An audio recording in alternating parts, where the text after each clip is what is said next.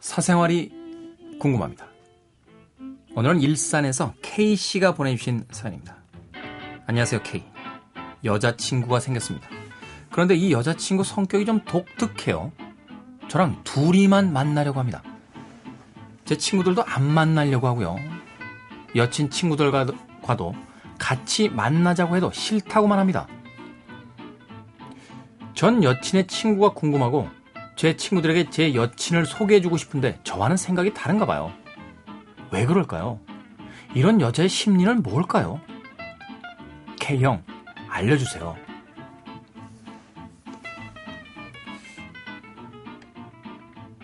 여자친구는 반대쪽에서 이렇게 생각하고 있지 않겠습니까? 만약에 저에게 일산에서 사연 보내신 K씨의 여자친구가 사연을 보냈다. 가정을 해봅시다. 그럼 이렇게 되는 거죠. 안녕하세요, K. 남자친구가 생겼는데요. 이 남자친구 성격이 좀 독특해요. 저하고 둘이만 있는 걸 못 견디합니다. 제 친구들도 만나려고 하고요. 자기 친구들도 자꾸 데려오려고 해요. 저는 제 남자친구의 친구가 절대 궁금하지 않아요. 전 제 남자친구만 있으면 되니까요. 남자친구는 저하고 생각이 다른가요? 이런 남자의 심리는 뭘까요, K? 알려주세요. 뭐가 문제라는 거야, 도대체. 둘이 사귀면 그냥 둘이 있고 싶은 사람도 있고요.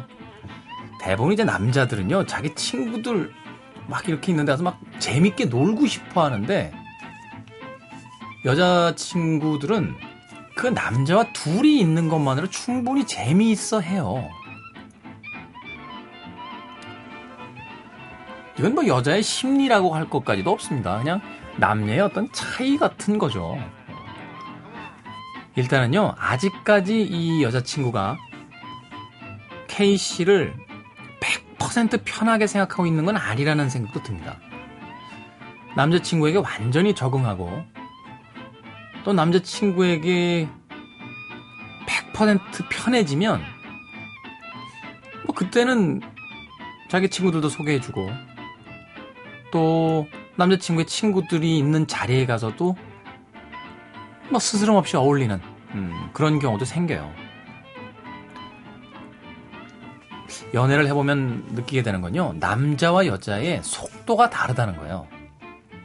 쉽게 이야기하면 너 이제부터 내 여자친구야. 오빠는 이제부터 내 남자친구야. 하는 그 결정의 순간도 여자가 느리고요. 왜냐면 조심스러운 거죠. 스킨십의 속도도 느립니다. 아울러서 두 사람의 만남을 주변 사람들에게 알리는 데 있어서도 여자들이 좀 느려요. 길을 갈 땐요, 걸음이 빠른 사람에게 맞추면 먼 길을 갈 수 없습니다.